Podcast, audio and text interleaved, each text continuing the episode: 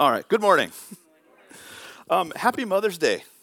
Uh, all the moms out there. It's, uh, I love that video. Um, I, I, saw that a number of years ago, but I'll admit, sitting over there watching it every time, it starts to get me just a little bit when I think about just um, moms and my moms and, and the special privilege that, that women have of being mothers. And it lays so much out, right, that, that we don't always give moms credit for. Proverbs 31, 25 and 30, or through 30 says this. It says about mothers. She is clothed with strength and dignity. She can laugh at the days to come. She speaks with wisdom. The faithful instruction is on her tongue. She watches over the affairs of her household. She does not eat the bread of idleness. Her children arise and call her blessed. I hope your kids did that for you this morning. Her husband also, he praises her. Many women do noble things, but you surpass them all. Charm is deceptive, and beauty is fleeting. But a woman who fears the Lord is to be praised.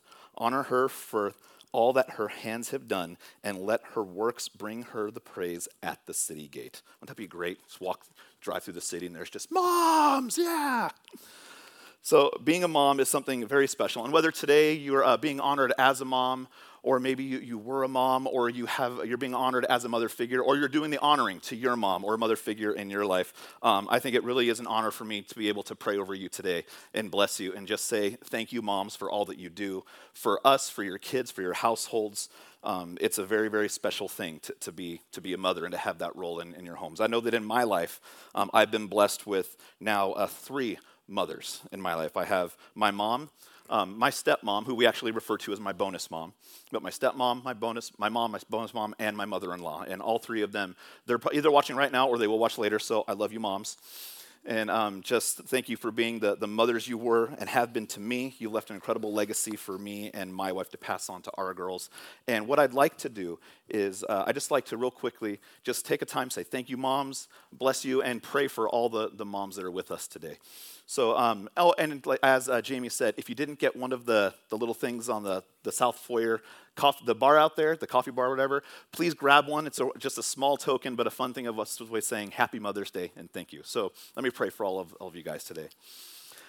God, I thank you so much for today. I thank you for uh, the, the, gift that you've given uh, for moms to, to be mothers and the recognition that they may often not get but so rightfully deserve. I thank you for the roles that they play in, in the household, the, the director of operations, God. And, and I ask that this season, that this year is just a blessed year for them. God, give them strength, encouragement, motivation, and an abundance, an abundance, an abundance, an abundance of patience when it comes to, to running a house and children, God. But I thank you for the, the joy that, that they have, the joy joy that we have.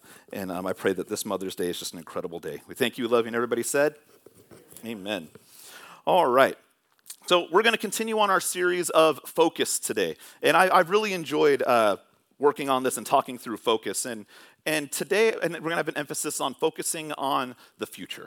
Now, I've talked a lot about uh, here, our future as a church, and where I want to go and what I want to do, but today we're going to kind of hone it in and not so much talk about church future, but really focus on personal future, individual future. Where, where are we going as, as an individual? Where are you going as a personal walk, your personal walk with God? And how does that look? And what are maybe some obstacles that we have today in our life?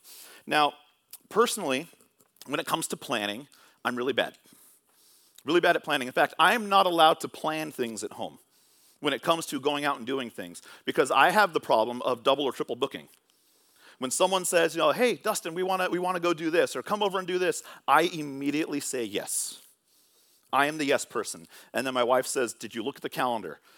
And we, we had this conversation hundreds of times, and my response is always the same nope. And then she says, it's on the calendar. And sometimes you're going to go, I didn't see it on the calendar. In reality, it's because I didn't even look at the calendar, right?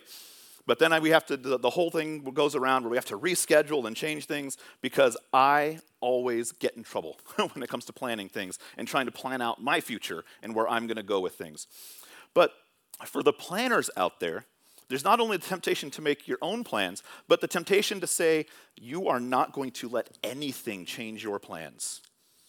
Maybe some of you are like that. You say, it's on the calendar, that is set in stone. We do not deviate from the plans that we have had. We stick to the plan. We're so focused, though, on having it all figured out that we'll talk about today how sometimes that can turn into an obstacle because if we so much stick to plans that we make, sometimes we can lose sight of the plans God is making in our lives. And what is He doing now? What is He going to do later that we may not see because we're so focused on having that control and doing what we want to do. We have our eyes so fixed forward on ourselves that it's hard to see the things that God has planned for us. Well, we learn, as we're going to talk about today, well, we learn maybe to get out of the way and let God get in the way. Let God lead the way in our plans. Now, if you're a planner, if you are that person who you, you, like to take you like to take plans and you like to take control and you just heard me say get out of the way and let God do it, take a breath. Take a real deep breath. Some of you I looked out, you just gave me the stink eye. You know who you are, Stephanie. But, but so far, we're going to talk about that today letting God take the plans. Now, we've talked a little bit, um, a couple weeks ago, we started this series on focus, and we talked about focusing on the good. Philippians 4 8. Finally, brothers, whatever is true, whatever is noble, whatever is right, whatever is pure, whatever is lovely, whatever is admirable, if anything is excellent or praiseworthy, think about these things. There are certain things that the world cannot give us. These things only come from God, they only come from the Holy Spirit. And Paul calls us to con- consistently be thinking about these things and how that will shape our focus and our walk in life. Don't focus on the worldly temporary things, focus on the godly things.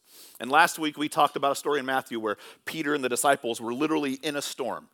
And they see Jesus walking on the storm, and how Peter, things were good when he was focused on Jesus, but when he shifted his focus, he started to sink.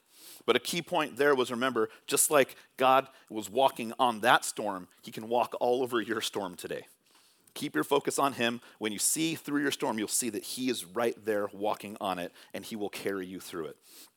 Now, we have this foundation for focus. We're going to keep talking about now our future.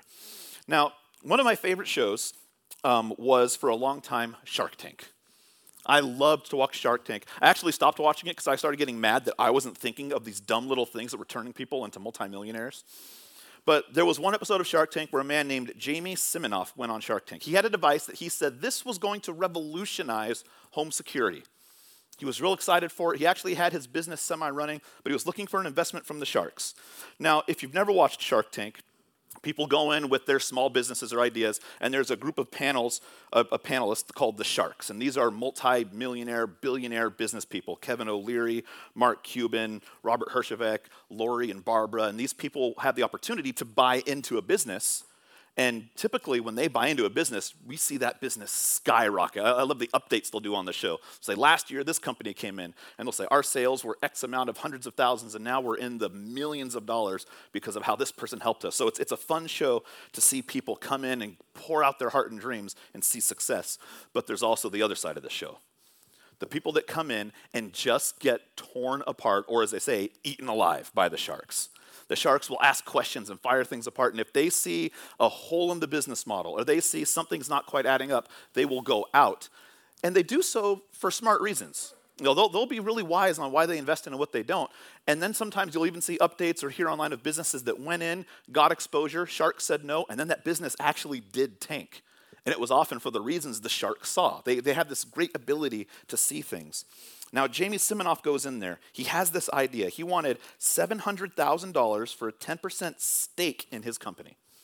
His company was a doorbell that had a camera on it, and he called it Doorbot. Now, during his pitch, the shark said his evaluation was too high. There were already security systems out there. When you ring the doorbell, people can look out your window. You don't need a smart device to see who's at your front door. They ripped him to shreds on his product. And he left there and they interviewed him after the show. They said, Your product is not cool looking enough. Your business model is bad. No deal. And Jamie said, I've never felt more dejected in my life. And he said he felt like quitting.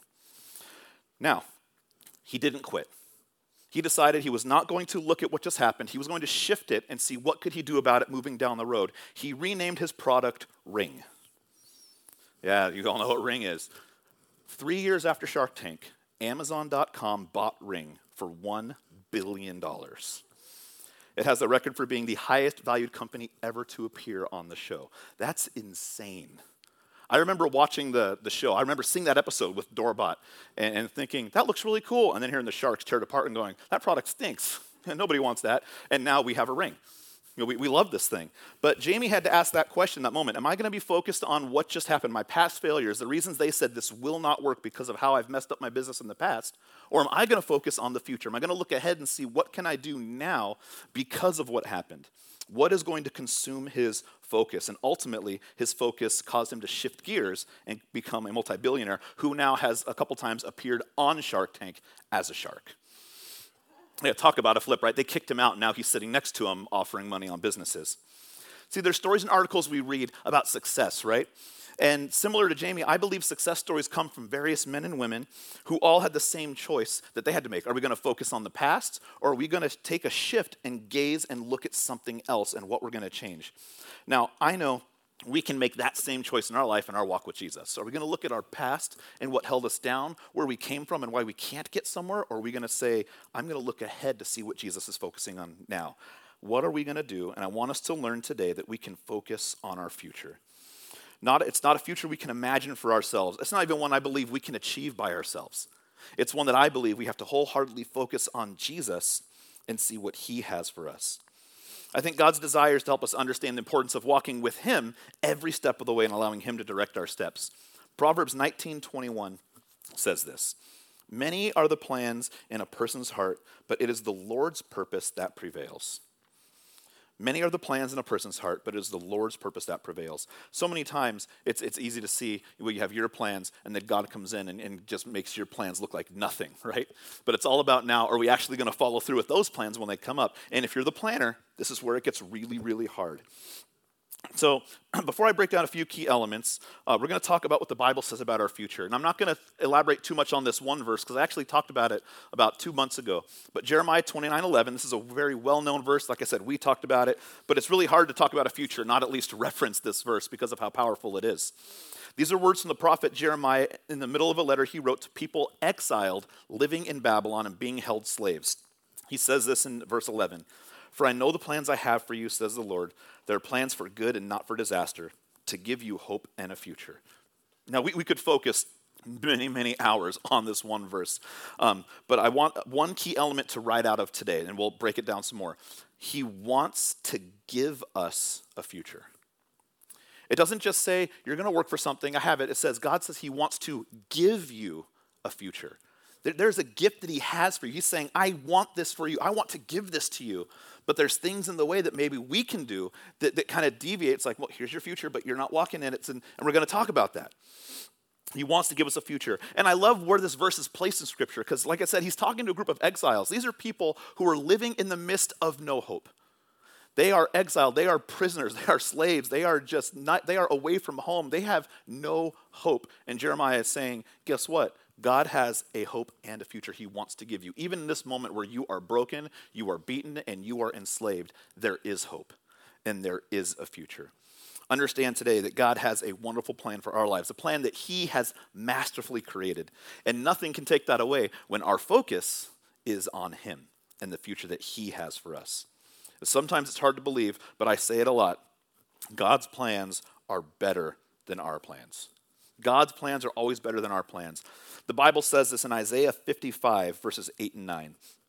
Isaiah 55, verses 8 and 9 says, When the prophet says, My thoughts are nothing like your thoughts, says the Lord, and my ways are far beyond anything you could imagine. For just as the heavens are higher than the earth, so my ways are higher than your ways, and my thoughts are higher than your thoughts. Seems like common sense a lot, doesn't it? Sometimes when you read a verse, you're like, oh, duh, God's thoughts are higher than my thoughts. I mean, He's God. I am not God. But then so often we still fall into the same struggles of putting our plans first and doing what we want to do first instead of saying, God, I'm going to give everything to you and let you steer this boat. Now, remember when you were a kid and you knew that you knew more than your parents? Yeah, you knew you knew more than your parents. Some of the youth in here right now were like, yeah, it's right now. I know I know more than my parents and, and you think, man, mom and dad, you have this rule, you have that rule, you tell me I can and I can't, and you don't get it.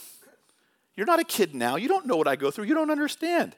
But what we fail to realize as kids in this moment is our parents can see the bigger picture, right?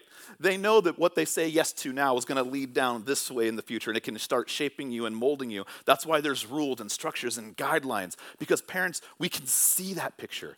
You know, I think it's great we get to talk about this on Mother's Day. Moms, you can see that picture. You see, this is why I don't let my kid eat a bowl of ice cream right before dinner. Even though every kid says that's the greatest idea ever. Avery will say, she'll say this, I'm not kidding. She'll say, It won't mess with dinner, Dad. This is my stomach. This is my dessert stomach. She, she does it all the time. It doesn't mess with it. But we know the truth. there are rules for a place. It's like uh, Mr. Miyagi teaching Daniel how to do karate. I love Karate Kid, and I am obsessed with Cobra Kai on TV right now. Season four starts soon, and I cannot wait. But if you've seen Karate Kid, you know that Mr. Miyagi, the wax on, wax off. Mr. Miyagi is giving Daniel a future, and Daniel doesn't even see it at the time.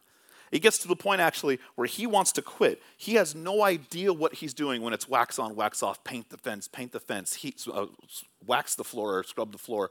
He hates it, and he gets to the point where he quits until Mr. Miyagi has this breakthrough with him when he starts swinging at him, and Daniel does all the moves that he was learning, not even knowing he was just following instructions, and it was preparing him for his future in his training.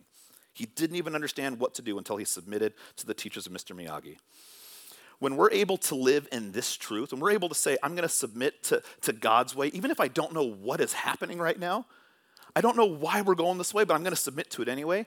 We get to see God do an amazing thing when we just we say, I'm going to move out of the way and I'm going to put God in the way. Some of us have been praying for God to move in our lives, but the truth is, we may need to move a little bit out of what we think our life is to let God take control we've hit things so hard that we're desperately saying, God, I need you to move in me. I need you to move in my family. I need you to move in my job. I need you to do something. But for right now, for God to do something, we have to move out of his way. We have to relinquish control. We have to let him do the work. We have to let pride go. Understand he's the one with the perfect plan. And, and, many different obstacles can keep us from doing this change. We're going to break down some obstacles in a minute. But let's face it, it's, it's our life. We want control. How many of you guys, we can show hands, how many of you guys want control? It's, I mean, it's not an uncommon thing to, to want control of your life, right? and I think right now, we've even seen a lot of that with the political season. We, we're bombarded right now with people saying what we can and can't do right? And, and every time the news article, new update comes, I mean, what's the, the bummer question we ask is, oh, what can't we do now? what, what is the next level of control that's coming in? And the root of that, when I talk to people about it, that's a word that I hear all the time. I'm, they're trying to control. I'm trying to be controlled. And we're not gonna we're not gonna break down the politics of what's going on because I think that's a big talk for another time and that's a really, really long, but it's an important one. But today I want to talk about when we have that mindset of wanting so much control that we actually take so much control that we're not even leaving God room to work. We have so much control, we're saying God doesn't even have a chance because I'm going to dive into this. I'm in control. These are my plans, and nothing will take them away. But when we do that, we can miss an incredible moment. And we have obstacles that we put in our place. There are actually obstacles that we are in control of, that we do, that will, I think, that kind of hinder us from seeing God's plan. And the first one is our past. Now, the truth is, we all have a past. Everyone has that moment, um, I, I, believe, you know, where, where you were before God and maybe when, when you came to God and how things changed, or things in your past you did when you were younger that uh, you like to joke about now, but it really was no joke back, back in your past, right? We all have a past. Things that maybe cause shame or guilt or emotions that really, really start bogging you down. Um, I know that, that I have a past, and I went through a, a really dark season in, in my life at a very young age. I shared last week that um, my little brother, Casey, when he was two years old, I was in the fourth grade and he was two, he went to be with Jesus. Now, what I didn't share is this was not the first time tragedy was going to hit really, really close to home, at home.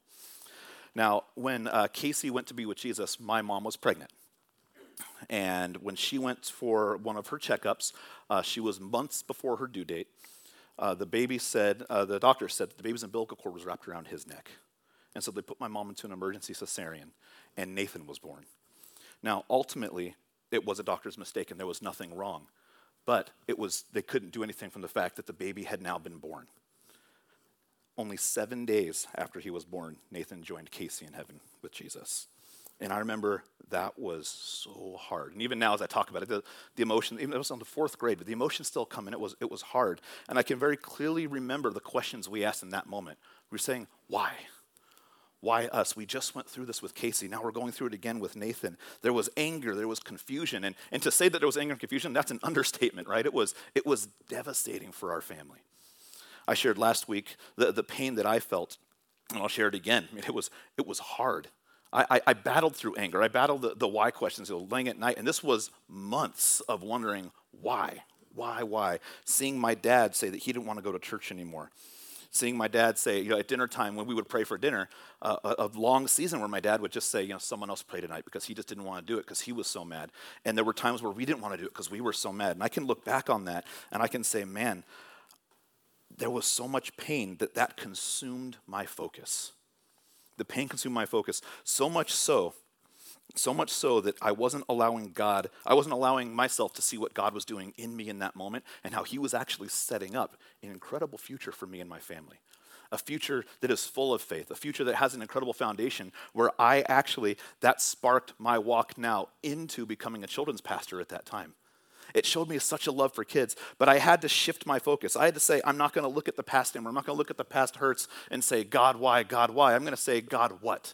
God, what am I going to do now? God, how, how am I going to take this? What are you going to do in me right now? So I'm not going to focus on this anymore, but we get to look at that and catapult that into the future that God has for us. And I know that without Casey and Nathan, the impact they had on me, I wouldn't be here today doing what I do because that was the journey God set me on, starting all the way back in elementary school. And I look back and I know that I know that I'll see him again. And I know when I look back there, there's still emotions of, of hurt and, and pain, but ultimately now I get to focus on the joy that they had because I saw how God used it. And I see how God is still using it to this day. Now, chances are some of you have a, a, past or a story where, where you're not proud. The Israelites actually got to a similar place in the Old Testament where they simply did not know if they could trust God anymore. It's crazy to think everything that they've gone through, and they actually they still get to a point where they don't know if they can trust God. Exodus 16, we see a moment with Moses leading the charge for Israel. They were set free from slavery and oppression that they were facing in Egypt. But in, in, chapter, in verse 3 of this chapter, remember, they were in Egypt, totally oppressed, slave. They're free, they crossed the Red Sea, and they're still now hitting this moment of doubt, a doubt of what God's doing. Exodus 16:3 says, this one, they're really upset with Moses. If we'd only died by the Lord's hand in Egypt, there we sat around pots of meat and ate all the food we wanted, but you have brought us into this desert to starve this entire assembly to death. Dramatic much? Right? you see, th- this seems to be the other part of the coin. You, can, you, either have a past that you're, you're ashamed of or say, like, you know what, oh man, that was hard, that was hurtful, I don't want to talk about it. Or you have a past where you go, oh man, life was so much better back then, I just want to go back. I don't want to talk about this anymore. I just want to go back. I mean, you, and you remember it better than it actually was. Listen to what they say. We sat around pots of meat and ate all the food we wanted. No, you didn't. No, they didn't. They were slaves. They were getting beaten to death. They were getting starved to death. Were, life was horrible, but they were so focused on, man, it's hard now. I just want to go back. They were unable to see what God was laying out for them. They failed to see that their future was a journey, not just a destination, not just a hey, you're here, but something God was literally taking them through. It was something that was hard, but it was something that God said, Trust me, it's worth it. I'm giving this to you. There is a promised land, there is a place to go. You just have to trust me to get there. And it was really, really hard for them because they kept looking back at, man, when they were hungry, well, at least we had food here. And they start remembering it better than it actually was. Sometimes it's easy for us to do that as well. We could say uh, pre COVID, man, pre COVID, my job was this. Pre COVID in church, we were allowed to do this. Man, in pre COVID, my life was going this direction. But we look back. But the problem is if we look back and say, oh man, pre COVID, pre COVID, pre this, pre this, or whatever you want to look back on in your life, we fail to see what God is now doing in our life because we're so consumed with how things used to be.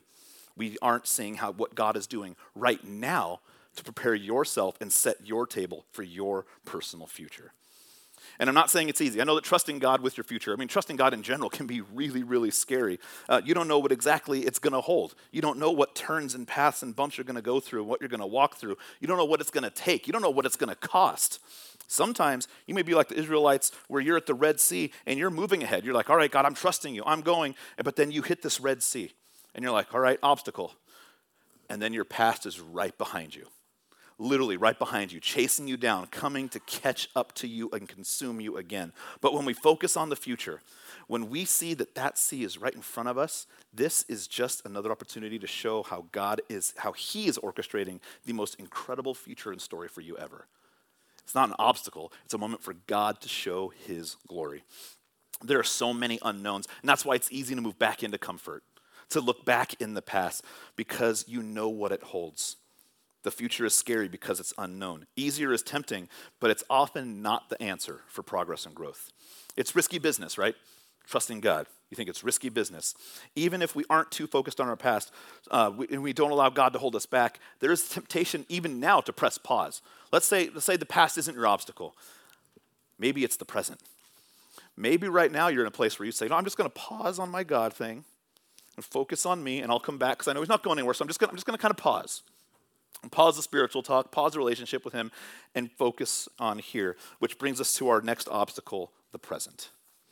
Our second obstacle is the present. I think the future God wants to bring you has a huge role to play in the right now. So the question then is if an obstacle is our present, what are you doing now to prepare for what is next?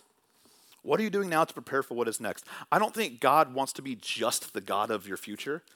He does want to be the God of now because what you do now affects where you're going. He desires to have your full attention and your full obedience right now. But some of us, again, we want that control so tight. We want it so bad, it's, it's too hard to let go. There was actually a well known person in Scripture who seemed to do the same thing. He saw how God had laid out his future, he saw where God had taken him. Excuse me. But he still had a moment where he said, Ooh, I want this now. And it was not a good now for him. In 2 Samuel 11, we have the story of David and Bathsheba. The focus was now. David was the king over Israel, the same David that took down Goliath, the same David that God had protected from Saul, the same David you see God do an incredible thing and orchestrate his future as the king of Israel. But in this moment, David says, I want something and I want it now. He's alone in the city and he sees a woman bathing named Bathsheba. Now, a few things David's doing wrong here. One is being a peeping Tom, right? Gazing and spying on this girl taking a bath. Second, Israel was at war. In this time, during war, the kings were in battle. They were leading their troops. They were on the battlefront. For whatever reason, David was not. So he was not where he was supposed to be. and because of that, he let his eyes wander and something happened. He sees Bathsheba and he calls for her. Now, scripture says that he ends up sleeping with Bathsheba despite the fact that she's married and her husband is in battle. She gets pregnant. So David has this master plan now to fix his current sin. He calls her husband Uriah home and he says, Hey, you go be with your wife. And Uriah's like, Nope, I'm in battle. I don't have time. David's like, Please, please go be with your wife. And Uriah, same thing. He says, Nope, not doing it. I've got to focus on the battle. This is what God's put for me, for the army. This is where we're going. So David has Uriah murdered. He puts him in the front line where he knows he will die. And Uriah is murdered so David can cover up his sin. And then eventually he takes Bathsheba, thinking, Everything's covered. Uriah's dead. She's now one of my wives. Everything's fine. But it doesn't work, and the truth eventually comes out. You see, God was able to call out David's sin because David took his focus off of the future God had been planning and preparing for him. And David said, I'm going to put a pause on that, and I'm going to focus on what I want right now. And it was not good. Now, God still used David in mighty ways. David has this, if you read through 2 Samuel, this incredible moment of brokenness when he's called out, when he's caught, where he, he actually loses the baby but the first thing he does when the baby is gone, we find David go to the temple, and instead of crying out, God, why? He praises God. It's an incredible redemption story we see where David's able to then focus his shift on it's not about me, it's about what God is planning and doing through me to get somewhere else. In that moment, though, he was not focused on the future, he was focused on his desires in the present. Similar to David, we're called to be represent, representations to God everywhere we go. And this is something, when we say I'm going to focus on God, this is not just a, all right, I'm going to focus on God, check that box, get on with your life, right? This is something we struggle with. I know something I struggle with. What am I going to today submit to God or am I going to today submit to Dustin? And sometimes I think submitting to Dustin sounds really, really good, but that's not always the best. when the world sees us submitting to ourselves, that's when the worldview of God starts to shift because we're called to be physical representations of the most amazing, loving God who has an amazing plan. Giving up control to God doesn't just happen in our future, it needs to happen every single moment, every single day, saying He is going to be in charge. Now, for us, this looks different doing something now to show what's going to happen in our future, to show that we have the ultimate faith in our future with Him, looks different for everyone. But there, there's a lot of different things we could do that you could say, hey, you know what? I'm going to do this today to show God that you are in control of my now. It could be a daily time of prayer. Be saying, you know what? I'm going to take today and I am just going to, I'm going to make sure every day I take time, I'm going to start and pray. It could be an accountability partner or a group. We talked a little bit about accountability um, a couple weeks ago, how it's one of the things that, you know, everybody wants until you have it, right? but, but being, having an accountability partner or a group. Submission to the advice of an authority in your life. Nice and easy one, right? Submitting to someone who has authority over your life and saying, I'm going to follow you because I know where you are and where you are in your walk with God. Fasting, having an extended period of waiting and saying, I'm going to put my desires totally aside and pray and give this time up to God. Serving in something that takes your time. Man, it's we, time's not something we can give liberally, right? We want time. We want to keep time, control time. Giving time, serving in a way that takes your time, or giving in a sacrificial way that hurts. And these, these are all things that, and I'm not saying nobody does these things, don't hear that, but I'm saying these are all things that we could do. Uh, may, maybe if you're not doing any of these things, pick one and say, This is a way that I'm going to show God you are in control. Show Him that our focus is on His future, not our present. But it has to look like this every day. To get God's future, we've got to push ourselves aside, push our own desires to the left, and say, God, I want you in here right now. Relinquish our control. And it takes a very humble attitude to say, I'm not going to be in control, which is our third obstacle pride. The thing that gets in the way of giving God our future can be our pride. Now, in Joshua chapter 7, we see Israel face this struggle. They had just had the Battle of Jericho. Now, in the Battle of Jericho, the whole army marches around Jericho blasting their trumpets. They don't even have to assault the city. And what happens? The walls come tumbling down, right? Is this massive victory that was impossible but they see how God orchestrates it and they do it, and it is, they're victorious and it's amazing. Now, after this battle in Jericho comes this next battle of Ai. Now, Joshua, the leader of um, Israel's army at the time, sent some men to check on Ai before they were going to assault this city. And Joshua 7 3 says this When they returned to Joshua, they said, Not all the army will have to go up against Ai. Send two or 3,000 men to take it, and do not weary the whole army, for only a few people live there. Now, when the men returned, all they had to say to Joshua, what they had to say to Joshua is there's no need for all of us to go up there. It won't take more, right? We can do this. We just saw what we did in Jericho, right? We can do it. I think pride started coming into the army. Pride started coming into these people like, we didn't even have to assault the city. So this one is a smaller one, not even our whole army. Let them rest. Let's take it. Well, Joshua sent 3,000 men, and they lost the battle. They did not take the city on that attack. You see, I think this happened because they were trying to do this on their own. They were saying, this is one, something we can do. We saw what happened when God was in charge. This place is smaller. We, don't, we can just do this. And when they took God out of the equation, it all fell apart.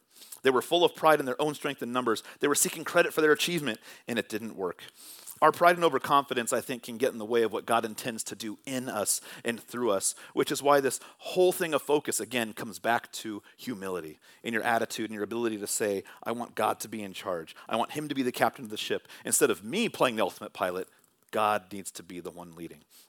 Church, don't and don't miss this with with uh, the Israelites here. See, they were trying so hard to put God at the top of their list, when in all reality, God wanted to design the list. He didn't just want them to say, here's what we're going to do, and we got God with us.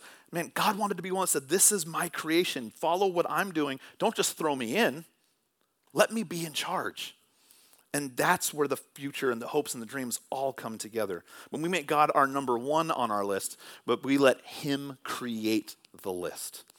See, pride has the incredible ability to blind us, doesn't it? Pride seeps in, and other, other people's advice takes a back seat.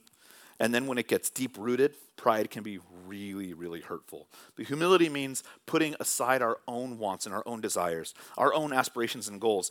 Uh, that we aren't making that list and saying, okay, God, here's what I want now. And this is, this is Dustin's rules for life. And then we write God in top and put make sure he's intertwined in there. And it's good. No, God's saying, no, put me at the top. Fill in the rest later, but put me at the top. Take a step back. Don't be so full of yourself. I want to be in charge. The problem is when we make that list without Him, we fall into a trap of having a list that just glorifies ourselves. Our list in life and our priorities just glorify us if God's not first. Matthew 6:33 says, "But seek first the kingdom of God and his righteousness, and all these things will be added to you." And then piggybacking off that, Psalm 37 4 says, Take delight in the Lord, and he will give you the desires of your heart. I love that. Delight in the Lord, and He will give you the desires of your heart. And the great thing is, when you're seeking God first, you start to realize that the desires that you have, they really start to align with the desires that He has. It doesn't mean, okay, follow God and I'm going to get that new video game. Follow God and I'm going to get this new promotion. Follow God and I'm going to, because then, then you're putting your desires in there. It's saying when you follow God, He'll give you the desires of your heart because your heart starts to match His. You start to see His future. You start to see His plans and you start walking in that, and it becomes better than anything you ever would have written down on that list without Him. but sometimes it's hard to see because we want control. Now, I'm going to move this to the side for a second. Now, let's say this rice represents your life. These are your dreams, your aspirations, your goals, and you, you decided one day this is this is my life. This is what, everything I want. And you've made that list. You've got it. And then you say, okay, this is God, because I believe God loves golf. All right? I'm just going to put it right here. So you start saying, all right, this, this thing represents everything God wants for us. And you start putting God into your life. Say, all right, I've got my life. I've now got God in my life. But you see something start to happen here. I've got a lot more that God wants for me, but I'm running out of space. If I start putting my life first, I'm going to be missing out on a whole lot that God has for me, a whole lot that He has for me, because I'm, I'm saying it's all about me first. But an incredible thing happens if we switch it around. We say, all right, in my life now, I'm going to put God first. I want to put Him at the top of my list. We then say, okay, God, you create my list. You create my list, and then you start putting your life in there. And as you start filling your life, you start saying, wow, it's all coming together, right? And sure enough, your life, when it comes together and you have God there, some amazing stuff happens. You see that you get to have God a little spillage. But you get to see there, you have God and you have your life, but you get all of what God wants for your life, not just a portion of it. You're not taking things out and saying, oh man, there's no room for God here. He gets to say, good, I get to give you the desires of your heart because that aligned with me, and now look how full your life is, and I'm in every single part of it. It's an amazing thing when we say, God, I'm going to put you first. I'm going to follow you first. Always let God be the number one on your list. His plan, His future. Then watch everything fall into place. I'd like to invite uh, Clint and Jen back up as we get ready to close service today. Now, as we close, on the counter in the south foyer, there's two stacks of paper. They're both the same. But they say at the top of this list, it says God's plan for my life. Number one is already filled out. It says, trust God's plan. 2 through 10 are totally blank. And then there's a place for a signature at the bottom. What I'd like for you guys to do today, take that paper, and don't do this unless you mean it. Take that paper, take it home, sign it before you put anything else on the list. Show that, and then date it. Put today's date next to God's plan. Put a date next to your signature, and then start to fill in that list as time goes on and date those things. And you can always look at a reminder. You say, I decided to let God be number one on this day for my plan, for my life, and all these other things fell into place. And watch how it all works when you say, I committed to this before the other things. And watch God fill that list in an incredible way.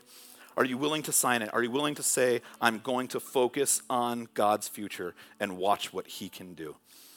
I believe if we're going to learn to focus on God's future, we've got to learn to get out of the way. Get out of the way. Let Him consume us. Get rid of the obstacles. Don't focus on the past. Don't press pause on the present. And don't let pride keep you out of the way. Focus on God. Let Him rule your future. Would you all stand with me?